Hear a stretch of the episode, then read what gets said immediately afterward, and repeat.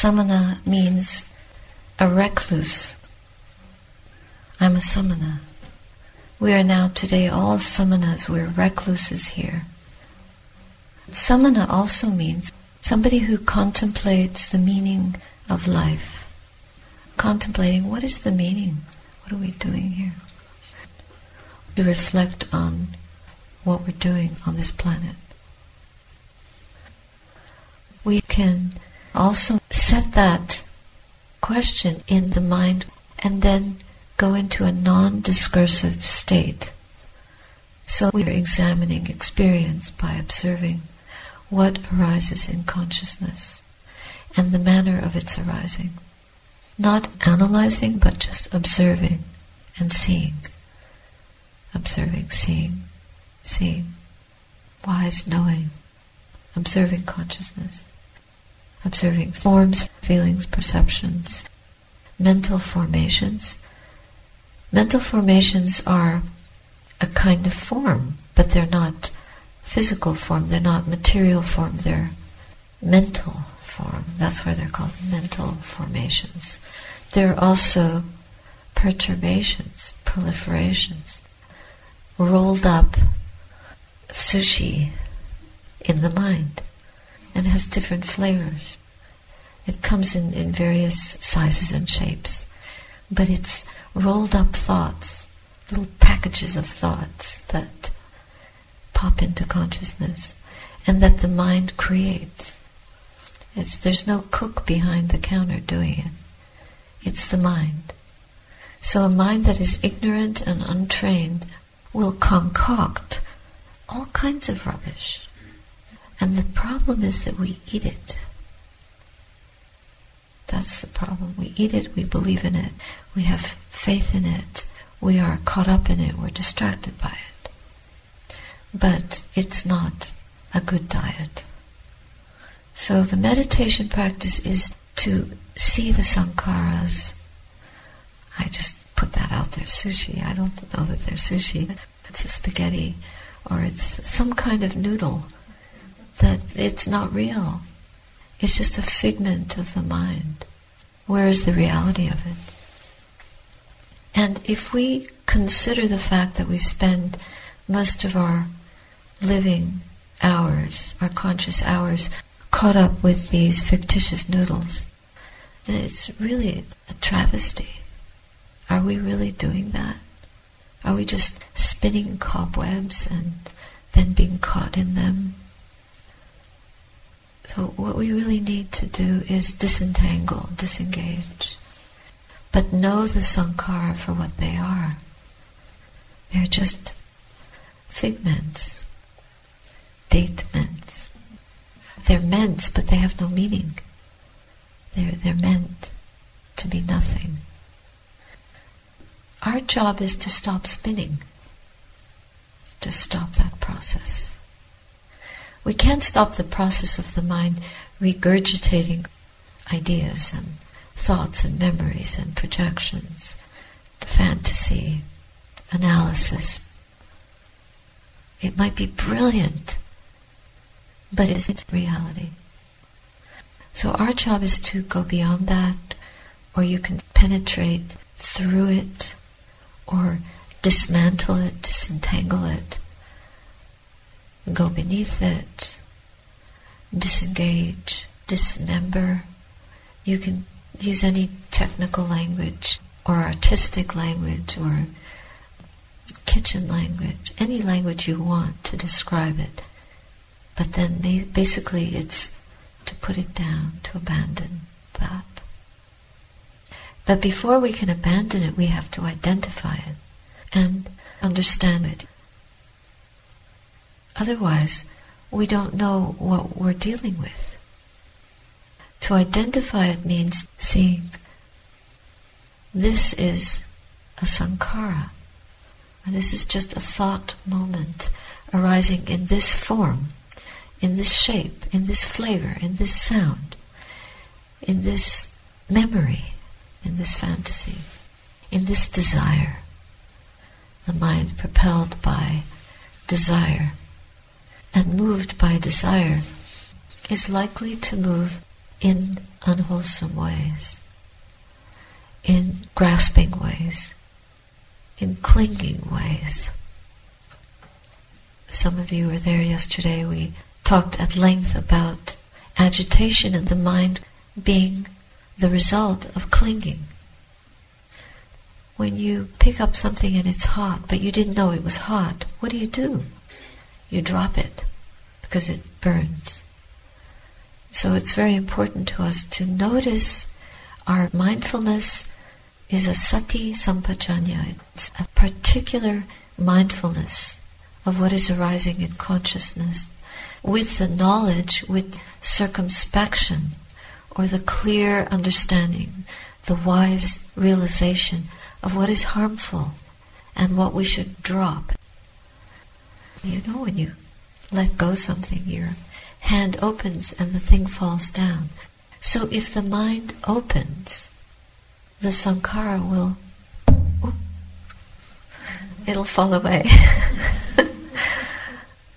yeah, well, that's what we have to do. It's so simple, isn't it? But it's so hard to do. And that's why we're here. We're practicing letting go, abandoning what is harmful, and touching and approaching, becoming very familiar with, very settled with, very joyful with what is not harmful. And we don't cling to that. Rather, we know it to be not suffering.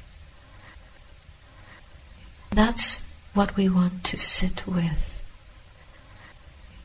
We don't want to sit with the monsters, the demons, the yakkhas, the dragons, the hell creatures, all the figments of our minds. We don't want to sit with those because they just drive us into delusion, one form of delusion or another. Just because we think we're less deluded than we are, that doesn't mean that we're not sitting with delusion. We have the opportunity to sit with reality. It's very subtle. The difference is very subtle.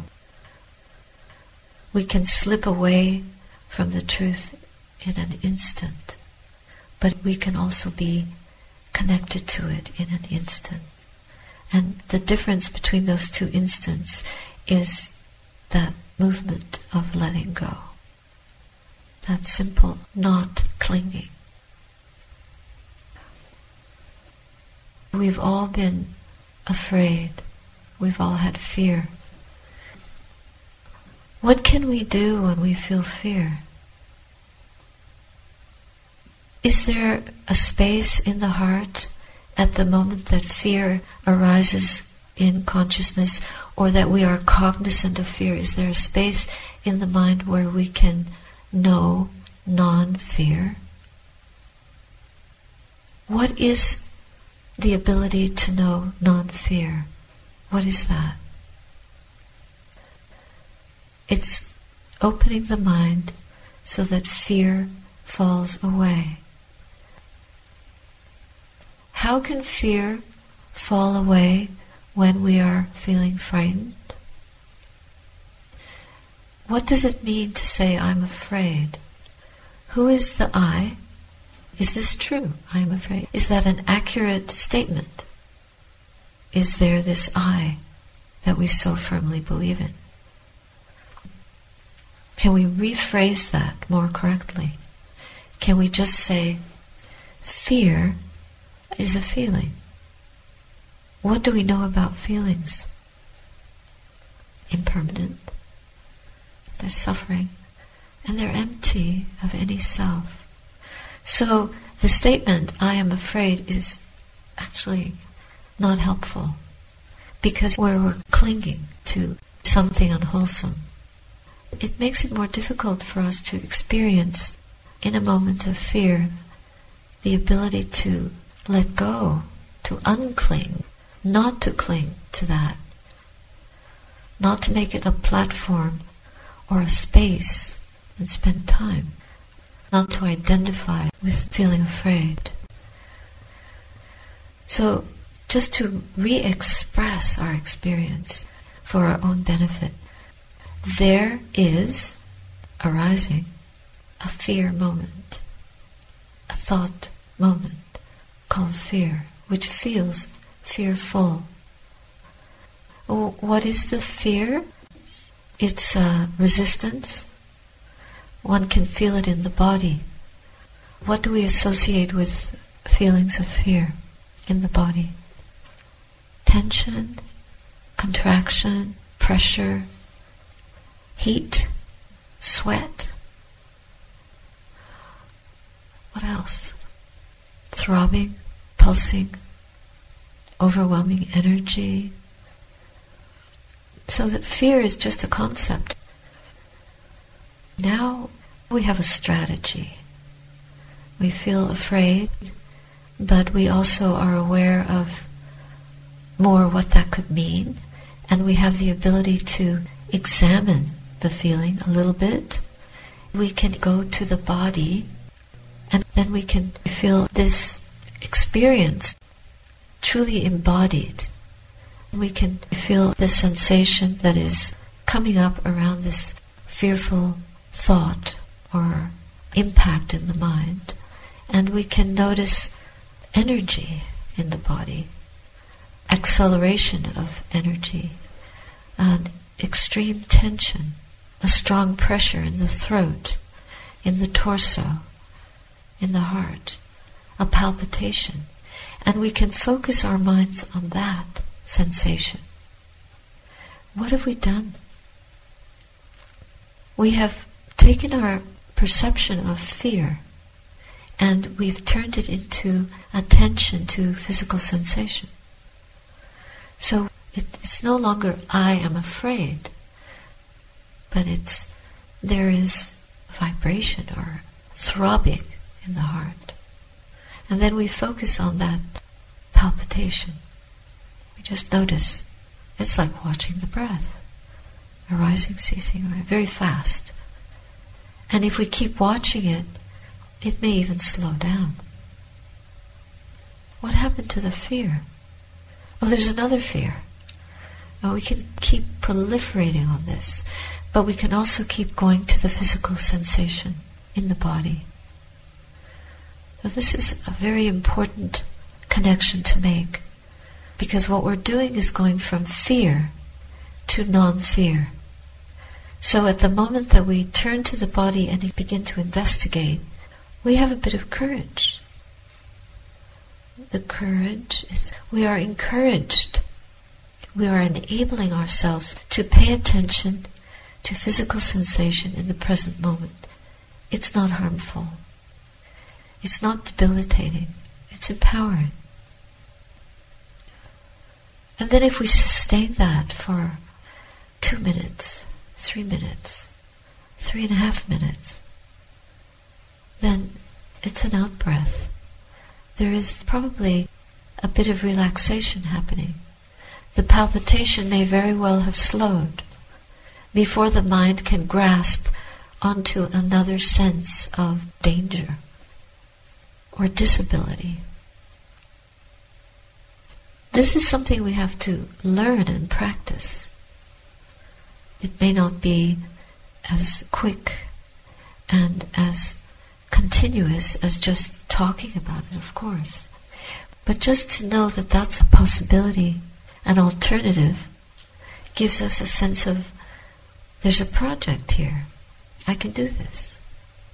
But to look at a wall of fear, which is how it might feel, or a wave of fear, and not be able to get a handle on it, or try not to grasp it, but trying to find a way around it, through it, beyond it, under it, without it, trying to not cling, to let it go.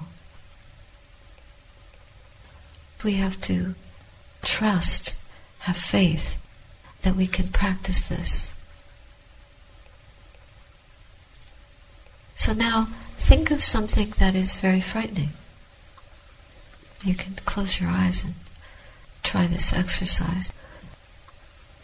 When we practice metta, we think of someone we love or like very much, and we practice on that person.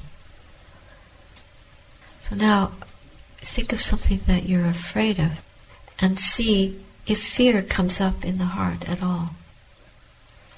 And we'll see what we can do with that. Now, if that's too frightening to do, then don't do it. But it's just an experiment to see how can we disable the fear in the mind.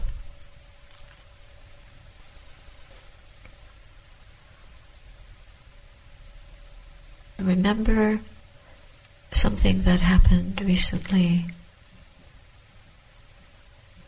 or something that you're afraid of right now that gives a sense of fear coming into consciousness.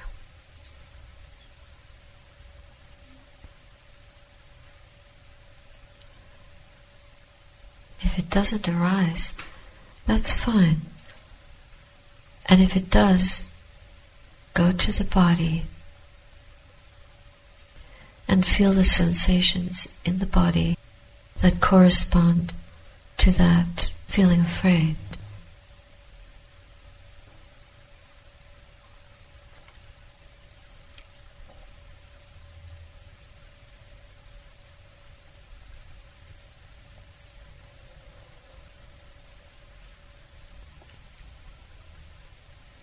Try not to eat or digest this fear, but just know it as not me, not mine, not who I am. It's just a thought arising in the mind. It's impermanent. We observe it, we watch it fall away, arise and fall away. And if it's too overpowering, we notice what is the physical counterpart of that fear.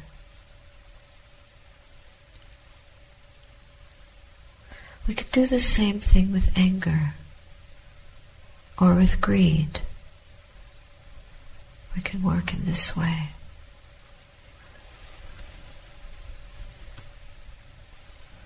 So just use that as a starting point for sitting and try to move from fear to non fear and sustain it.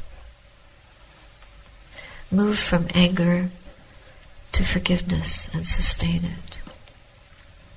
Using the knowledge that arises with the arising thought. Follow it penetrate it. Put it in the spotlight of your Dhamma awareness. And really take it to pieces. Just a momentary arising. Very transient, very fast moving. In every moment, there are so many thought moments split into the tiniest fragments of mental cognition.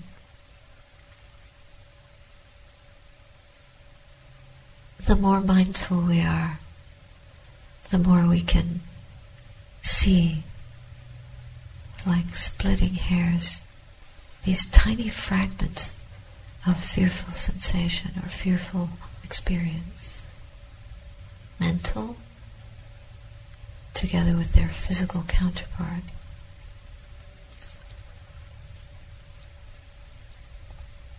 Then we can investigate physical sensation and soothe it, calm it, relax it, open, refresh the mind with non fear, with courage, with stability, with serenity, with joy. This kind of work requires a diligent attention. Always remember to check back in. Present moment awareness so that we really see what we're experiencing. Not to fall into dull, disassociated states, but to be awake and fully cognizant of the contents of consciousness.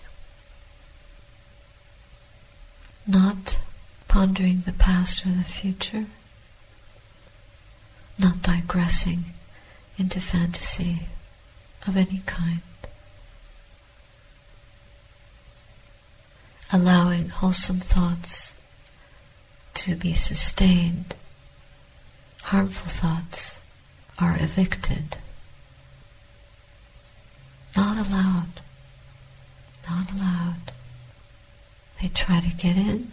We protect the mind. This is sati, sati sampajanya. Mindfulness with clear and wise seeing, wise knowing what we're experiencing.